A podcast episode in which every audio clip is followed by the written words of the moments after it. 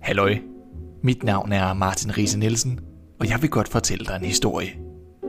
I dag skal du høre Hans og Grete af Brødrene Grimm. Find dig godt til rette, for historien begynder nu. Ved udkanten af en stor skov boede der en fattig brændehugger med sin kone og sine to børn. Drengen hed Hans, og pigen hed Grete. De havde kun lidt at bide og brænde, og en gang, da der var dyrtid i landet, vidste manden slet ikke, hvordan han skulle skaffe det daglige brød. Om aftenen, da han var kommet i seng og lå og tænkte over sin ulykke, sukkede han og sagde til sin kone, Hvad skal der dog blive af os? Vi har slet ingen mad til børnene, knap nok til os selv. Ved du hvad, sagde konen. I morgen tidlig følger vi børnene ind i den tætte skov og tænder et bål der. Vi giver dem hver et stykke brød, og så går vi på arbejde. De kan ikke finde hjem igen, og så er vi af med dem. Nej, det gør jeg ikke, sagde manden.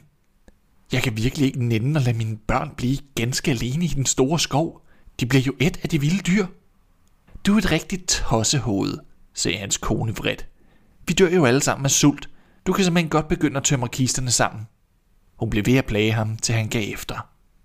Men det gør mig dog skrækkeligt ondt for de stakkels børn, sagde han. De to børn havde ikke kunnet sove af sult, og havde hørt, hvad deres mor havde sagt. Grete græd og sagde til Hans, Nu er det ude med os. Vær stille, Grete, svarede han. Jeg skal nok finde på råd. Da de gamle var faldet i søvn, stod han op og listede sig ud. Månen skinnede klart, og de hvide kiselsten, der lå udenfor på vejen, lyste som sølv. Han stoppede sine lommer fulde af dem og gik hjem igen og sagde til Grete. Læg du dig kun roligt til at sove, lille søster. Den gode Gud vil ikke forlade os. Derpå krøb han op i sin egen seng igen. Da det gryede af dag, vækkede konen børnene. Stå op i kroppe, sagde hun. Nu skal vi ud i skoven og hente brænde. Hun gav hver af dem et stykke brød og sagde, Det har I jeres middagsmad. Mere får I ikke. Grete tog brødet ind under forklædet, fordi Hans havde lommen fuld af sten, og de begav sig nu alle sammen på vej. Da de havde gået et lille stykke, stod Hans stille og vendte sig om og kiggede efter huset. Og da de var kommet lidt videre, vendte han sig om igen. Hvorfor vender du dig hele tiden om? spurgte faren. Det har vi ikke tid til. Tag benene med dig. Jeg ser efter min hvide kat, sagde Hans. Den sidder oppe på taget og vil sige farvel til mig. Hvor det dog kan vrøvle, sagde moren. Det er jo ikke andet end solen, der skinner på skorstenen. Hans havde imidlertid slet ikke kigget efter katten, men bare kastet kiselsten bag ved sig på vejen.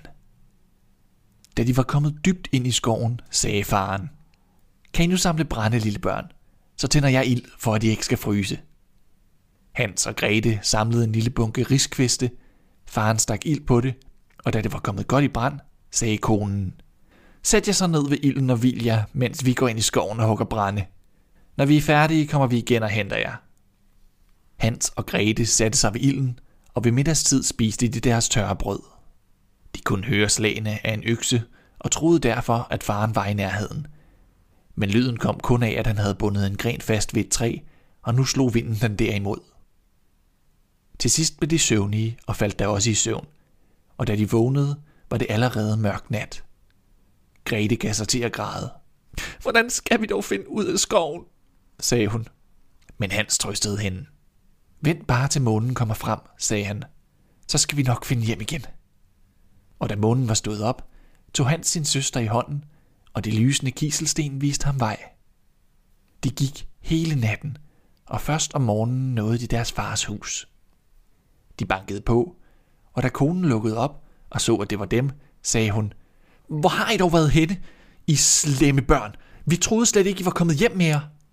Men faren blev glad, da han så dem, for han havde haft samvittighedsnag, fordi han havde lavet dem blive alene tilbage i skoven. Kort tid efter var der stor elendighed igen, og børnene hørte, at moren om natten sagde til faren, Nu har vi kun et halvt råbrød tilbage, så er den potte ude. Hvis børnene ikke kommer af vejen, er vi fortabt alle sammen. Vi må bringe dem endnu længere ind i skoven, så de ikke kan finde vej hjem. Det gjorde manden meget ondt, og han tænkte, det var smukkere at dele den sidste mundfuld med sine børn. Men konen brød sig aldeles ikke om, hvad han sagde. Når man har sagt A, må man også sige B, og da han havde givet efter første gang, måtte han også bøje sig nu. Børnene havde imidlertid igen ligget vågne og havde hørt det hele. Da de gamle var faldet i søvn, stod Hans op og ville gå ud og samle kiselsten, ligesom forrige gang. Men moren havde låst døren.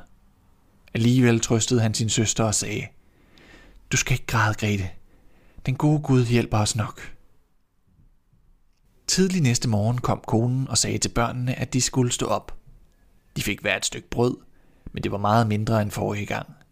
Hans tog brødet i lommen og brækkede det i små stykker, og mens det gik, vendte han sig hvert øjeblik om og kastede et lille stykke på jorden.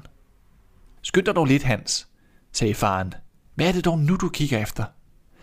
Det er min due, der sidder oppe på taget og vil sige farvel til mig, sagde Hans. Din dum, Rian, skændte konen. Det er jo ikke andet end solen, der skinner på skorstenen. Men efterhånden som de gik, kastede Hans alle brødsmulerne på vejen. Konen førte børnene så dybt ind i skoven, som de aldrig i deres liv havde været. Der tændte manden et bål, og moren sagde, Sæt jer nu her og hvil jer, og sov hvis I er søvnige. I aften, når vi er færdige med at hugge brænde, kommer vi og henter jer. Ved middagstid tog Grete sit stykke brød frem og delte det med Hans, der jo havde strøget sit på vejen. Så faldt de i søvn, og det blev aften. Men der kom ingen og hentede de stakkels børn. Da de vågnede, var det mørk nat, men Hans trøstede sin søster og sagde, Vent bare til månen kommer frem, og vi kan se brødsmulerne. Så kan vi nok finde hjem. Men skovens tusind fugle havde hakket alle brødkrummerne op, og der var ikke en tilbage. Vi finder nok vej alligevel, sagde Hans. Men det gjorde de ikke. De gik hele natten og hele næste dag, men de kom ikke ud af skoven. De havde ikke fået andet at spise end et par bær, de havde fundet, og var så trætte, at de ikke kunne stå på benene. Så lagde de sig under et træ og faldt snart i søvn. Den næste dag gik de videre, men de kom kun dybere og dybere ind i skoven, og de var lige ved at dø af sult. Ved middagstid fik de øje på en snehvid fugl, som sad på en gren og sang så dejligt, at de blev stående for at høre på den. Den havde sunget lidt, fløj den op fra grenen, og de fulgte så bagefter den og kom til et lille hus, og fuglen satte sig på taget. Da de kom helt hen til huset, så de, at det var lavet af brød og taget af pandekager. Ruderne var af hvidt sukker. Nu kan vi da få noget at spise, råbte Hans glad. Kom, Grete, tag du et stykke af vinduet. Det er dejligt sødt. Så spiser jeg noget af taget. Hans stillede sig nu på tæerne og brækkede et lille stykke af taget for at prøve, hvordan det smagte. Og Grete gav sig til at gnave løs på roden. Da hørte de inden fra stuen en tynd stemme, der råbte.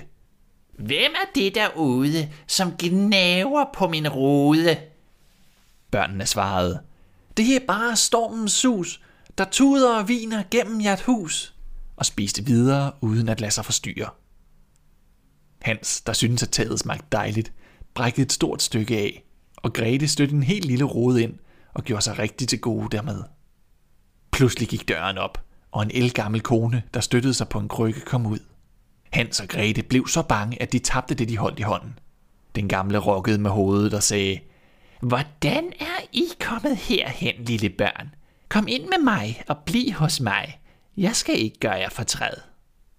Hun tog dem i hånden og gik med dem ind i huset. Der fik de dejlig mad. Mælk og pandekager med sukker og æbler og nødder. Derpå puttede hun dem i to små bløde senge, og Hans og Grete troede, de var kommet i himlen. Den gamle var i midlertid en ond heks, og slet ikke så rar, som hun lod. Hun havde kun bygget kagehuset for at lokke børn til sig. Når hun havde fået et barn i sin magt, dræbte hun det, kogte det og spiste det. Og så var det rigtig en festdag for hende. Heksene har røde øjne og er temmelig nærsynet, men de har en fin næse, ligesom dyrene, og kan lugte så snart der er mennesker i nærheden. Da Hans og Grete kom hen imod huset, grinede hun ondskabsfuldt og sagde, De skal ikke slippe fra mig.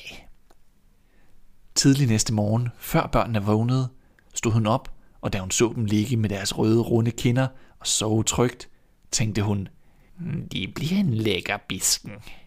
Hun tog så fat i Hans med sine tørre hænder, bar ham ud i stallen og lukkede ham inde bag et gitter, uden at bryde sig om, at han græd og bad for sig. Så gik hun ind og ruskede Grete vågen og sagde, Stå op, din drivert, og hent noget vand og lav noget god mad til din bror. Han sidder ude i stallen, og når han er blevet rigtig tyk og fed, æder jeg ham. Grete gav sig til at græde, men det nyttede ikke. Hun måtte gøre, hvad den slemme heks forlangte. Nu fik Hans den dejligste mad, men den stakkels Grete fik ikke andet end affald.